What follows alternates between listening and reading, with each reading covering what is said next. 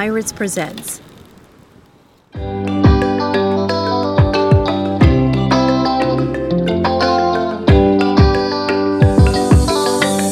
Changer de vie et partir sur un voilier, faire le tour du monde pour découvrir la liberté sur l'océan.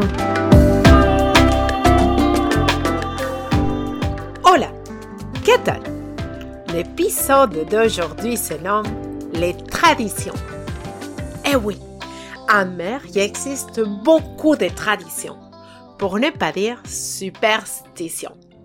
D'ailleurs, cet épisode, je l'écris en dehors de notre voilier. Question de ne pas nous jeter un mauvais sort en écrivant des mots qui peuvent nous causer des malheurs. Je vais vous parler de deux traditions qui m'ont paru extraordinaires et que par respect aux anciens navigateurs et question de bien commencer notre voyage, je vais les suivre. Je vous explique maintenant. Tout au début de nos recherches pour notre voilier, Michel m'avait dit qu'il voulait trouver un voilier avec un nom qui nous plaise. Car il considérait qu'il était de mauvais augure de changer le nom. Dans ma tête, je me demandais s'il était vraiment sérieux. Et tu sais mon amour de ta demande? Je trouve que ces critères étaient les plus difficiles à relever. Personnellement, je crois que donner le nom à l'objet qui va être le point central de notre futur projet de vie est comme donner le nom à un enfant. C'est quelque chose de très personnel. Il faut vraiment aimer ou avoir une vraie raison de choisir ce nom. Êtes-vous d'accord avec moi?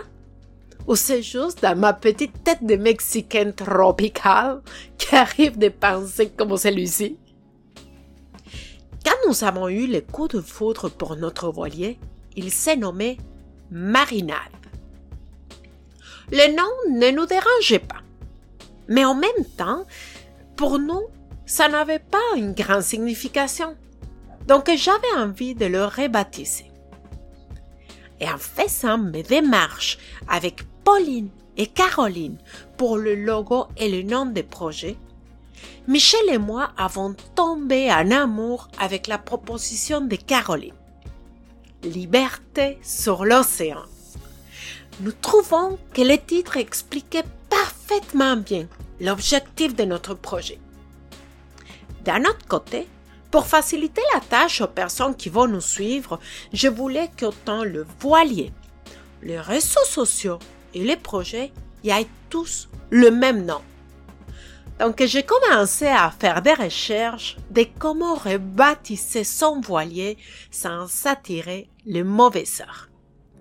Ça avait devenu une mission pour moi.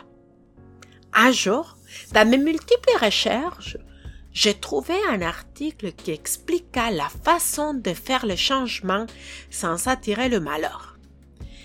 Il y a un peu de gymnastique à faire, mais je vais vous lire ce que j'ai trouvé. Selon la superstition et la tradition maritime, on ne doit pas changer le nom d'un bateau pour ne pas s'attirer le foudre de Neptune. Ou alors, si l'on veut le faire, il faut couper le macouille. Le macouille est attaché au nom du bateau. C'est le sillage, le grand serpent qui suit en permanence l'embarcation. Chaque bateau ne doit avoir qu'un seul macouille. Il a déjà les siennes du fait de son premier baptême. Lorsqu'on le rebaptise, il y en aura donc un deuxième. Et chaque macouille voudra devenir le macouille exclusif du bateau. Il faut donc rebaptiser le voilier en coupant le macouille attaché à l'ancien nom, avant de lui donner son nouveau nom dans notre cas, liberté sur l'océan. Maintenant, je vais vous expliquer les cinq étapes qui vont nous aider à réaliser le baptême de notre voilier. La première étape est de trouver un bateau ami. En réalité, je crois que cette étape ne veut pas être compliqué pour moi. Je crois avoir une facilité pour socialiser. Et comme dirait mon père, tu finis par faire parler les roches, Maria. La deuxième étape est d'acheter une bouteille de rhum. Avez-vous une idée pourquoi? Ou plutôt, avec qui nous allons la partager? La troisième étape est que notre nouveau ami devra nous suivre dans la dernière sortie en mer avec le nom de marinade. Et c'est là que la partie amusante commence. Michel et moi devrons verser à l'arrière de notre voilier un verre de rhum, le tout pour remercier le macouille de marinade. Dans la quatrième étape, nos nouveaux amis viendront avec leur bateau trois fois couper le sillage le plus près possible de notre tableau arrière. Vous savez pourquoi aussi près? En fait, les macouilles détestent le bruit intensif. Et pour ajouter d'intensité au niveau des bruits, nous allons donner un grand coup de corne de brume à chaque fois. Le lien qui unit les macouilles de marinade va finir par se détacher suite à tous ces rituels. Maintenant, il ne reste plus qu'à rebaptiser notre voilier avec le nouveau nom de Liberté sur l'océan.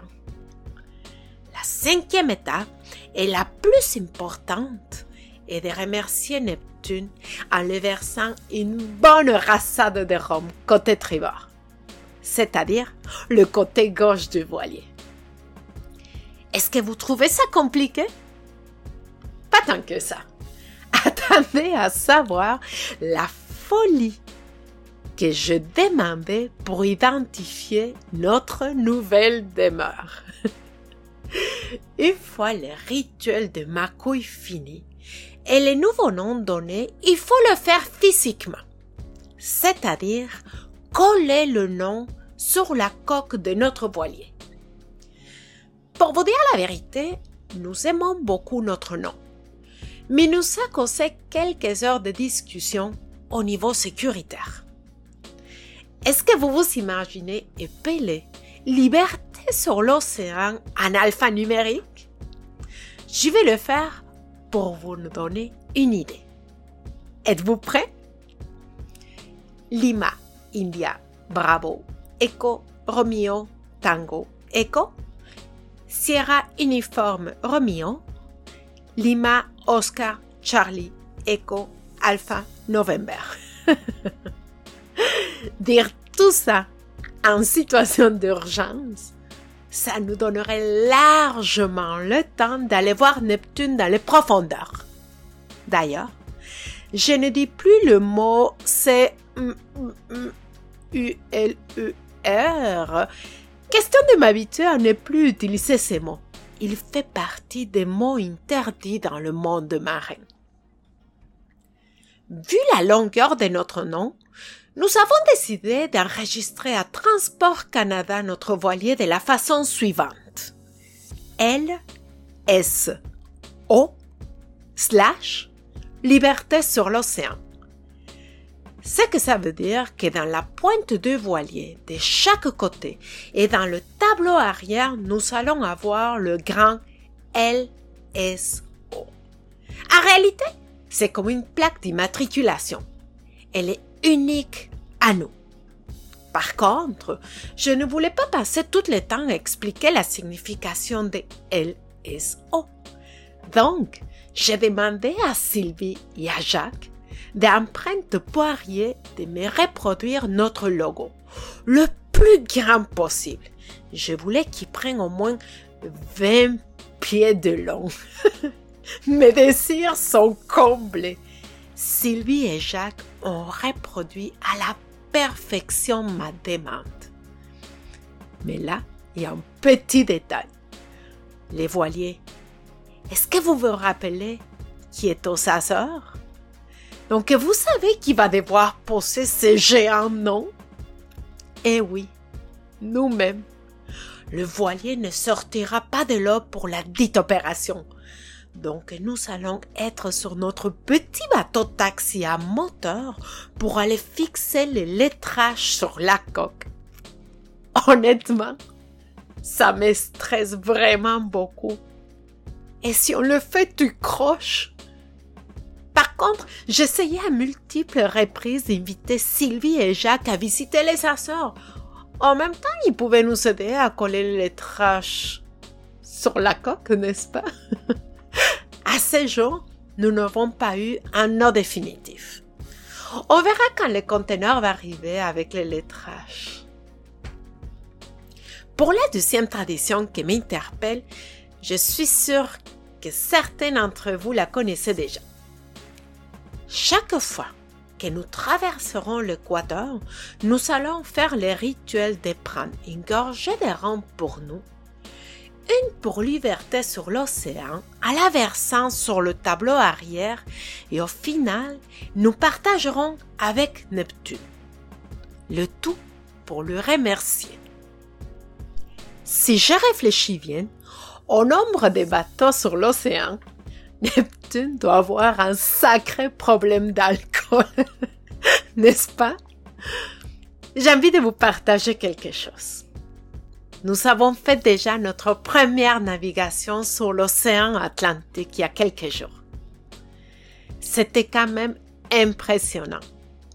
Notre toute première journée était quand même mouvementée. Donc j'ai décidé, avant de rentrer, de partager avec Michel, Tristan, le voilier et Neptune une belle gorgée de Porto. Car au moment de cette sortie, nous n'avons pas de rhum. je ne sais pas si c'est une tradition, mais je tiens à remercier la mer chaque fois que nous pêchons un poisson, car ça va faire partie de notre alimentation et nous nous avons promis aussi de ne pas le gaspiller. C'est-à-dire, on ne remettra pas la ligne à l'eau tant que nous n'avons pas fini de le manger. Avez-vous envie de savoir comment ça se déroule notre vie à Horta? N'oubliez pas de nous suivre la semaine prochaine. Hasta la vista!